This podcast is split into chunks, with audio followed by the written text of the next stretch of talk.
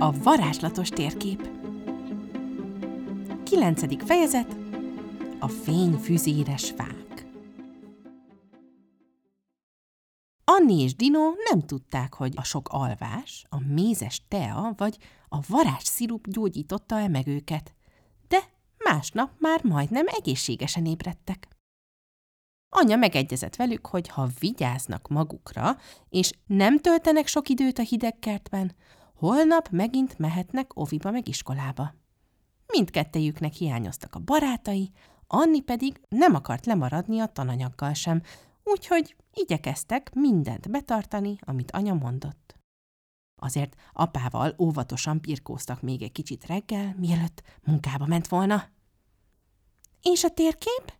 Szerinted tudja, hogy már jobban vagyunk? kérdezte Dino Annit ebéd után.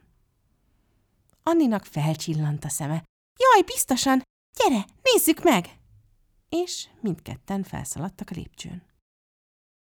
Dino felkapta a térképet Anni ágya mellől, és felkiáltott örömében. Igen, itt az új útvonal, és egy pici erdőcskéhez vezet, nézd! Anni odahajolt Dino mellé. És tényleg, a rövid, krikszkrakszos útvonal végén négy-öt fát mutatott a térkép. Körülöttük valamilyen kupolaszerűséggel, amit Dino ugyan nem értett, mit kereshet egy erdőben, de nem gondolkodott rajta túl sokat.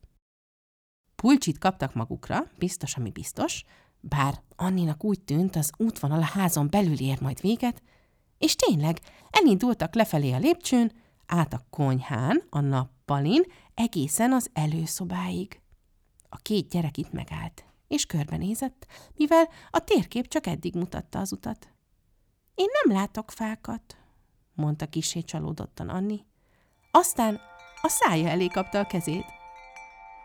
Az ajtó lassan, lassan nyílni kezdett, a gyerekek hátrébb is léptek kicsit, nehogy megcsapja őket a hideg, és egyszer csak besereglett rajta egy egész csoportnyi élőlény.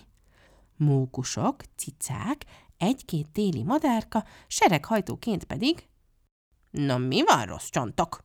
Készen álltok egy újabb kirándulásra?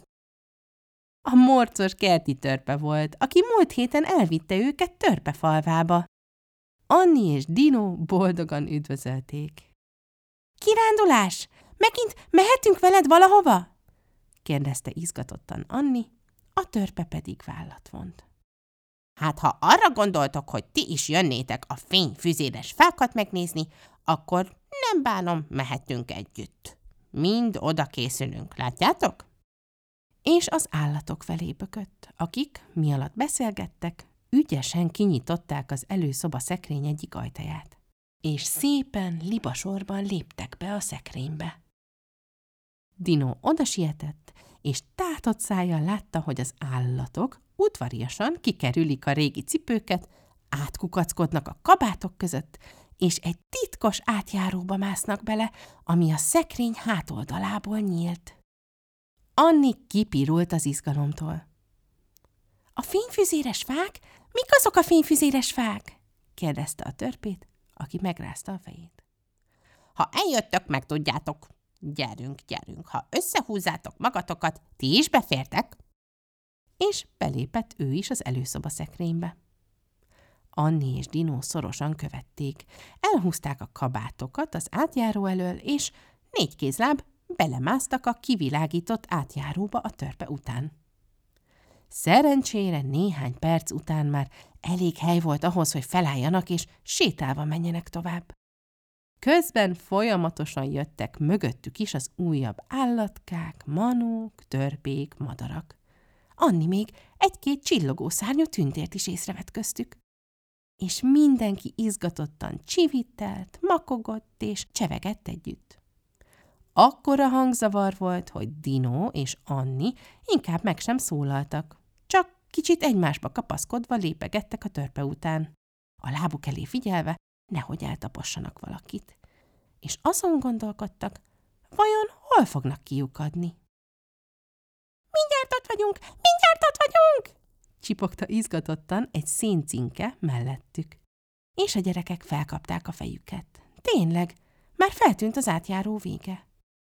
Egy nagy boltívet láttak maguk előtt, telistele sárga, fehér és narancs színű fényekkel. És, ahogy egyre közelebb értek, egy furcsa susogást is hallottak a boltíven átszűrődni, a sok állatmakogás közepette. A boltív előtt hátrafordult hozzájuk a kerti törpe, és kicsit mogorván, de büszkén betessékelte őket. Itt is vagyunk. Legyetek üdvözölve a fényfüzéres fák ünnepén. Anni és Dino annyira elámultak, hogy elfelejtettek tovább sétálni. Egy hatalmas terem volt a boltíven túl. Kicsit hasonlított egy nagy templom belsejéhez, de amikor felnéztek, látták, hogy egy sötét arany kupola magasodik messze a fejük felett. A terem maga pedig tel is tele volt fákkal. Tölgyfák, gesztenyefák és platánfák álltak szétszórva mindenütt, és, bár tél volt, és ezért semmelyiken sem volt levél, cserébe mindenfélével fel voltak díszítve a csupaszágak. Szárított gyümölcsökkel, szalagokkal, karácsonyi díszekkel és sok-sok fényfüzérrel. Majdnem olyanok, mint a karácsonyfák, lelkendezett Anni boldogan. A törpe pedig, aki közben elbicegett egy kis sült gesztenyéért, és azzal együtt ért vissza hozzájuk, bólintott egyet. Ahogy mondod, a karácsonyfák miatt indult az egész hatacáré. Intett a fák felé, aztán zsémbelve folytatta, miközben elkezdtek sétálgatni a fák között. Mert ugye karácsonykor mindig csak fenyőket díszít fel mindenki. Azám, roskadásig pakolják az ezüst fenyőt, zöld fenyőt, minden fenyőt. Habcsókokkal, csillagszórókkal, szaloncukrokkal, és arra senki nem gondol, hogy ez vajon milyen érzés a többi fának? Nem lehet, hogy ők is örülnének néhány dísznek decemberben? De mi szoktunk látni feldíszített fákat a városban, ha arra megyünk, szaladt ki Dinó száján. A törpe meg ráförmett. Na és aztán, egy-két kurta lámpasort rádobnak néhány fára, és az neked rögtön elég? Ne talántán néhány harangot is felakasztanak rájuk? Hát úgy néz ki az, mint amit itt látsz. És körbe lódította a karját. Dinó meg Anni pedig kénytelenek voltak igazat adni neki. Az itt látható csodafák tényleg jobban hasonlítottak a karácsonyfákra, mint bármi olyanra, amit eddig egy ünnepi díszbe öltözött város utcáin láthattak volna. Na ugye? A törpe mérgesen elrákcsált még egy kesztenyét, aztán hangyányit jókedvűbben dohogta. Tehát úgy döntöttek a fák, hogy minden évben karácsony előtt kicsivel díszbe öltöznek ők is. Mi pedig eljövünk, megcsodáljuk őket, eszünk, iszunk, zenélünk, és így mindenki jól jár, értitek? És mivel mindegyik van más, hogy szereti díszíteni magát, ám a fényeket mind szeretik, elneveztük a fényfüzéres fák ünnepének ezt az egészet. Itt a vége, fuss el véle, kész, ennyi. Most hagyjatok, köszönni akarok a zenekarnak. És a törpe sarkon fordult, majd oda sietett az egyik fa körül zenélő manózenekarhoz, akik vidám karácsonyi dalokat játszottak a köréjük gyűlt tömegnek. Anni Dinóra nézett. Nem is gondoltam soha, hogy a többi fa is szívesen lenne karácsonyfa, mondta elgondolkodva az öccsének, aki válasz helyett ugrándozni kezdett. Gyere, Anni, nézzük meg jobban a fákat! Látod ezt itt? Szerinted ez tényleg vattacukor? És Dinó megragadta Anni kezét, és húzni kezdte a legközelebbi fa felé, aminek, mint kiderült, valóban vattacukor volt az ágain meg ökölnyi cukorkagömbök, és szaloncukrok, és mézes kalács figurák. Dino később azt mondta, olyan volt, mintha a fa mézes kalács házikónak akart volna öltözni. A vattacukros fa mellett aztán találtak egy szivárvány színben csillámló fát, akinek a törzse és az ágai mind-mind csillámporral voltak bekenve, és volt rajta vagy félmérföldnyi fényfüzér is, úgyhogy becsillogta az egész teret de láttak még olyan fát, ami világító üveggömbökkel volt teli, meg olyat is, amin hatalmas aranymasnik meg habcsókok voltak. Anni nem is tudott választani, melyik tetszik neki a legjobban. Talán a tüllel és girlandokkal megtűzdelt nyírfa? Vagy a szalmabábos, ami szárított gyümölcsökkel és szalmából készült angyalkákkal volt teleaggatva? Dinónak könnyebb dolga volt. Neki egyértelműen az ajándékfa volt a kedvence. Egy óriási platán, amin a fényeken kívül csuppa-csuppa mintás ajándékdoboz függött. Mire végig csodálták az összes fényfüzéres fát, kész kis táncmulatság alakult ki a Manó zenekar körül, úgyhogy Anni és Dino is odasétáltak. Anni kuncogni kezdett. Látod a törvényket, Dino? És tényleg, a mogorva kis kerti törpe épp vígan ropta néhány barra mókussal egyetemben, a zenekartól nem messze. A gyerekek alig ismertek rá. Nem is tudtam, hogy ennyire tud mosolyogni, súgta oda Dino a nővérének. Aztán, amikor meglátta őket, még az sem lohasztotta le a nagy jókedvét, hanem a zenére biccentgetve, oda ment hozzájuk, és azt kérdezte. No, hogy tetszettek a fák, rasszcsontak? Annyira szépek! Nagyon köszönjük, hogy elhoztál ide, válaszolta Anni lelkesen. Dino meg bátran hozzátette. Te is jól érezted magad, törpe bácsi?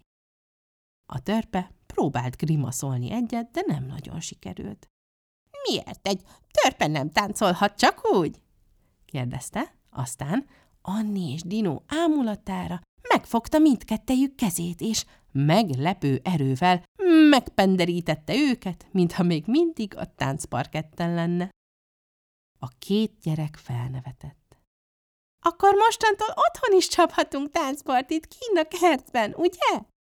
kérdezte Anni a kerti törpét, még mindig nevetve. Meglássuk, meglássuk, bólintott rá a törpe. Aztán elkezdte terelgetni őket az átjáró felé.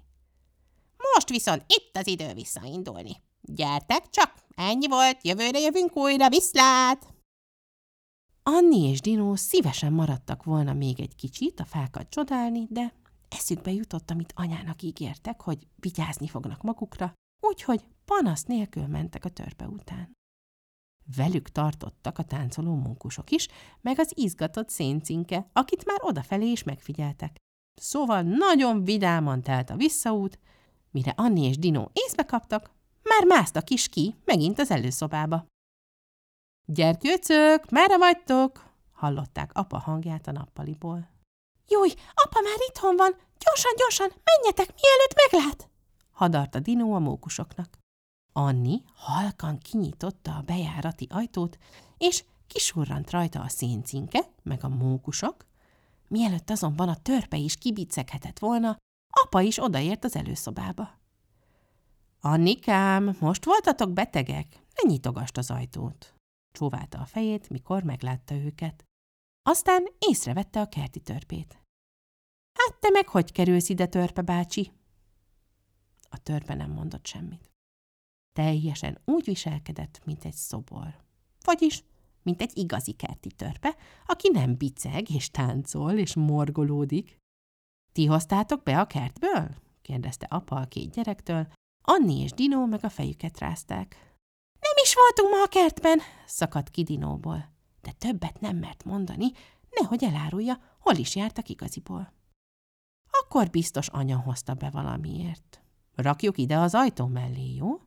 Hát, ha neki is jó lesne egy kis meleg, morfondírozott apa. Aztán a két gyerekre nézett. Nos, van kedvetek egy újabb, óvatos birkózáshoz így a nap végén? És rájuk kacsintott. Anni és Dino azzal a lendülettel ugrottak rá, visítva az izgalomtól.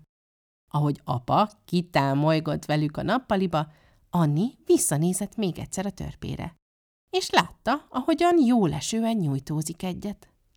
Aztán Annira nézett, és kacsintott egyet, a lány pedig visszaintegetett, és nagyot nevetve puffant a kanapén, ahová apa, mint óvatos főbirkózó, ledobta őt és Dinót. Ez a kilencedik fejezet vége. Tetszett ez is? Ne felejts el velünk tartani holnap, amikor Anniék egy régi hideg történetet hallanak majd egy manótáról és a hószívről.